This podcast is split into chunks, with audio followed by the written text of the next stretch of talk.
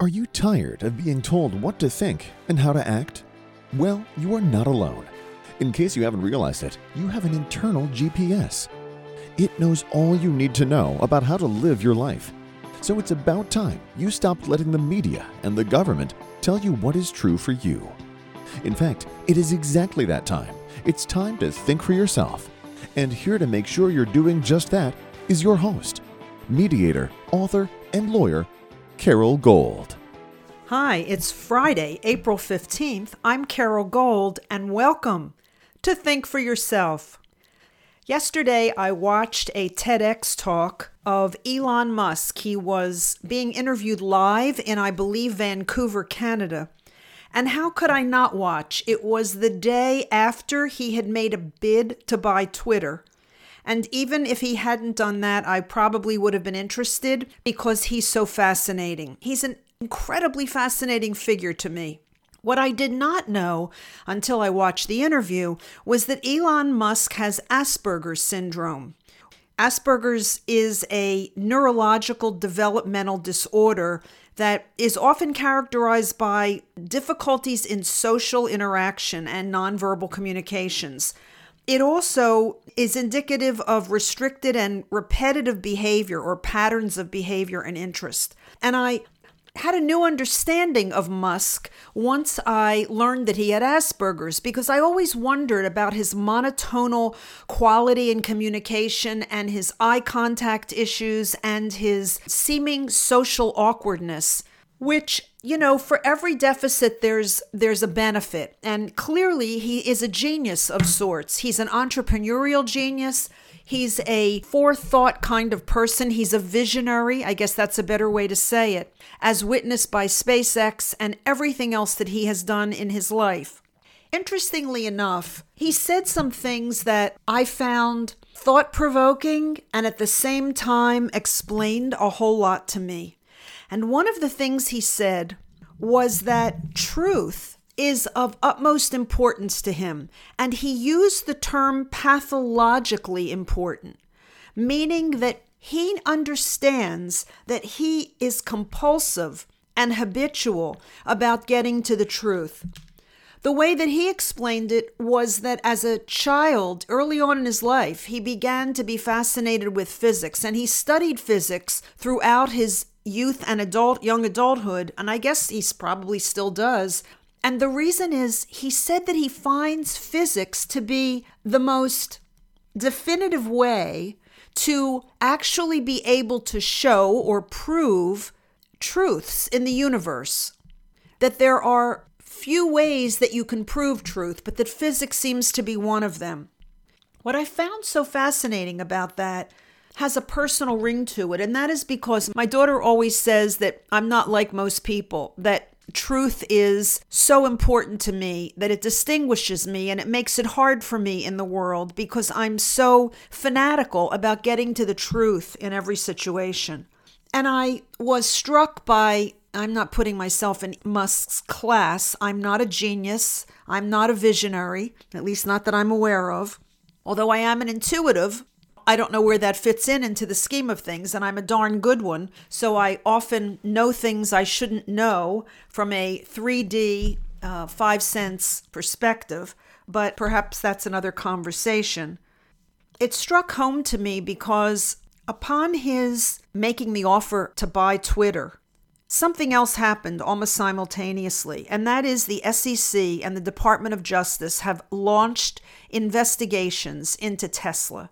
They are looking for a way to bring him down. And the reason is his decision to make an offer on Twitter, and these are his words, not mine, was predicated upon his belief that Twitter has become the town square and that an open platform in the town square is vital and necessary for free speech. I believe that those forces that want him not to buy Twitter, that want to now investigate him and try to find ways probably to bring down him and or Tesla and maybe even SpaceX, I don't know, probably anything he has his hands in, is motivated by the fact that we don't have truth. from these three-letter agencies. We don't have truth from government. We don't have truth from Twitter. We don't have truth from the fact checkers. We don't have truth from the politicians. And we don't have truth from the media. And we don't have truth from the healthcare community. So I resonate with his passion for truth, because I think that truth is a pillar, a necessary pillar of a well-functioning, freedom-based society, and that without it, we're doomed in so many ways. What I also thought about in listening to him was his choice of naming Tesla what he did. If you know anything about the history of Nikola Tesla, and if you don't, let me share at least this much. Tesla and Edison were competitors. Edison had developed DC, direct current, but Tesla had developed AC, alternating current, batteries. Tesla was associated and affiliated and backed by Westinghouse, and Edison was affiliated and associated and backed by GE. And GE was a political player. They were very tied to the government. Westinghouse, not so much. And that's why today, you know, GE, and it's still thriving, much more so than Westinghouse. And that's why Edison became a name that was taught in schools and that every generation of children knew. Thomas Edison, of course, the great inventor. Tesla had, I believe, 142 or so patents in his own name. He was a genius. He was ahead of his time. He actually said and tried to prove, and on a small scale did, that energy is free. Electricity is free. That which we need to fuel machines and everything that needs power in our lives is free. It's in the air. All we have to do is learn how to extract it. And the danger in that truth is that what happens to power companies? What happens to fuel? What happens to all of the money-making entities that we now have to rely upon to provide us with fuel and energy? What if it's all free and it's all in the air and all we have to do is learn how to extract it? I think that was Tesla's life mission. He actually performed an experiment in which he showed this to be true. And I'm sure that that's what did him in. The same way that people who get too close to the truth, whether it's the truth of political corruption, or whether it's the truth of manipulation, or whether it's the truth of control of the masses, people who get too close to that tend to die. They tend to be found either because they committed suicide, and I use that in quotes, or they die mysteriously, or perhaps they're crucified. An apt analogy for Good Friday. People who get too close to explaining to us that everything we need to survive, everything we need to be our highest selves has been provided to us, for us as individuals, and that it is not for the select few to take control of those means of whether it's production or the means of supplying energy or just the means of existence. The basic means of existence. It is not for the select few to retain control of those and to enslave the many. And yet that has been the story throughout human history.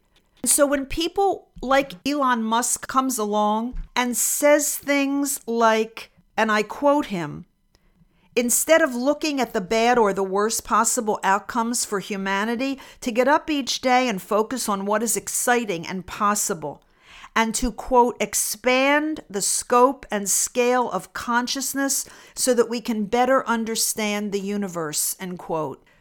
It's a heavy statement, right? It's on a very deep level. But what he's really all about is providing the most freedom for the most people. He said when asked if he had the funds to basically come through with the cash that he offered for Twitter, he sort of hesitated for a moment and he said, yeah, I have assets. I can do that. But it wasn't an economic decision. And he meant that. He didn't care at all about what he was spending or what the price was. He cared that he sees what's happening with Twitter. He sees what's happening in social media. He sees both the censorship and the cancel culture that has become part of all of social media, that has become part of our culture in general. He sees it as dangerous. He sees it as a threat to free speech. And again, he understands the essential need of free speech as a pillar for a society that is inclusive of the many.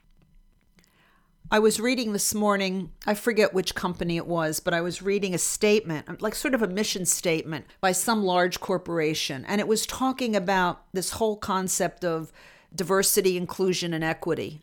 I'm not sure those are the three right words, but I just thought of that. Diversity, inclusion, and equity. DIE are the first three letters. I'm big on looking at words and letters and rearranging them and seeing what meaning lies in them. Those three letters, diversity, D, inclusion, I, and equity, E, spell die. And I think that's what will happen to capitalism. It will die if we follow this trajectory of diversity, inclusion, and equity. And here's why. When I was reading about equity, I thought it is in fact the antithesis of what the United States was founded upon, because equity is an equal outcome for everyone, and equality is an equal opportunity for everyone. So equality happens on the front end, and equity happens on the back end. On the front end, if you give everyone equality, everyone equal opportunity, then based on what they bring to whatever it is they're doing, they will rise or fall based on merit. Because if the opportunity is the same to everyone, then it comes down to individual input. On the back end, if you guarantee everyone equity, if you guarantee that the outcome will be the same for everyone, then what you're basically saying is, engage in socialism, engage in communism, except for the elite who run both and do well and have the wealth, and everyone else is subservient. But everyone else has an equal outcome. Everyone has equity in the end. Yes, the equity is that you're all enslaved, and the equity is that you own nothing, and the equity is that you are subject to the state. But it's equity, it's an equal outcome. That's not what Elon Musk is all about. In fact, he couldn't be where he is today without it having happened in a relatively free capitalistic society. You know, he told a story about when Tesla almost went bankrupt, and he spent 3 years living in the factory, sleeping at night on the factory floor, because... and maybe part of it is his Asperger's and his compulsive behavior, habitual behavior, but that's not how he explained it. He explained it that if he hadn't done that, Tesla would have died. The company would have gone under. He spent 3 years literally living in the manufacturing plant and sleeping on the floor, because he wanted his team to see that the struggle they were going through to make it all work, to understand every aspect of manufacturing that needed to be understood and modified and constantly adapted as they were figuring out how machines could build a machine, which is in essence what the Tesla factory is. He wanted them to know that his investment, that his suffering was even greater than theirs, because they went home at night and he didn't. That can only happen in a capitalist free country where outcomes are based on merit. And so if he's the richest man in the world, how many of us could say that we put in that kind of energy into anything we ever felt a commitment to or said we wanted? You know, tonight, obviously today is Good Friday, and tonight begins Passover, the Jewish holiday of the commemoration of the Exodus from Egypt. But there's another holiday in Judaism, and it's Rosh Hashanah. It's the new year. It happens in the fall. And the theme of Rosh Hashanah is Teshuvah. The Hebrew word Teshuvah means literally to return. And that word is used in the concept of repentance, of returning to God through repentance. So I looked up repentance, and what I came up with as a definition was that it is sorrow or contrition for what one has done or left undone. And the left undone got me, because for what one has done, we all can understand a need to repent in a sense or seek forgiveness for wrongs that we've done. We've all done things that we'd like to be forgiven for. But the left undone struck me. And I thought of Elon Musk. I thought of him sleeping in that manufacturing plant for 3 years. I thought about him coming up with, $40 billion, I think it was, to buy Twitter. He didn't care about the money. He cares about making the town square available for free speech. And I thought how if Elon Musk was faced with Teshuvah, there would probably be very little in his life that he would need to seek repentance for having left undone. He doesn't seem like a man who leaves much undone to me. He follows his heart. He follows his passion. He doesn't follow the money. It's not Jerry Maguire, show me the money. It's the opposite. And he's probably living proof that when you follow your passion, the money follows. But when you follow the money, emptiness follows. He's going to Mars. He's taking us to Mars. He's built SpaceX. Private space travel. This is not a man who leaves things undone. Shame on those who are trying to cancel him. Shame on those who want to investigate him and find something to bring him down. Aren't those the same agencies that have turned a blind eye to Hunter Biden?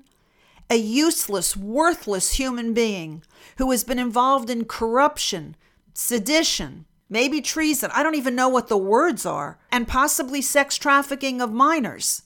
Shame on us for having our priorities so warped and so poorly organized that we seek to take down the giants and to elevate the smallest among us. But it's not new, it's not new. This is Good Friday. I guess the positive message is this. Easter Sunday will come, and so will the going out from enslavement come. This is Good Friday, and this is what we say is Erev Pesach, which is the eve of Passover, which begins tonight at sundown. And I believe that in this next week, as we celebrate Good Friday, Easter Sunday, and Passover, we are imbued with a specific kind of energy if we only have the courage to open up our minds and our hearts and accept it. And that is this. We're given free will. We're given free will to choose our higher or our lower selves. Too many times in human history, we have succumbed to our lowest selves. But the story of Jesus and the story of Passover and the 40 years that followed in the desert and the ultimate outcome of entering the promised land lets us know that the choice is still ours, that all possibility still exists, and all you and I need to do is get our priorities on straight and then have the courage to stand for what we know is the highest good for all concerned. I wish all of my Christian listeners a joyous Easter. And I wish all of my Jewish listeners a Zisa Pesach. I'm Carol Gold. Thank you for listening. I'll be back here again on Monday. And until then, by all means, think for yourself. Carol thanks you for spending your valuable time with her. It is her mission to empower you to remember how smart and capable you are. Be sure to check out Carol's website, carolgold.com. That's Carol with an E, gold.com. Please leave a review and subscribe here so you'll be alerted to Carol's next podcast. Until then, above all else, remember, it's time to think for yourself.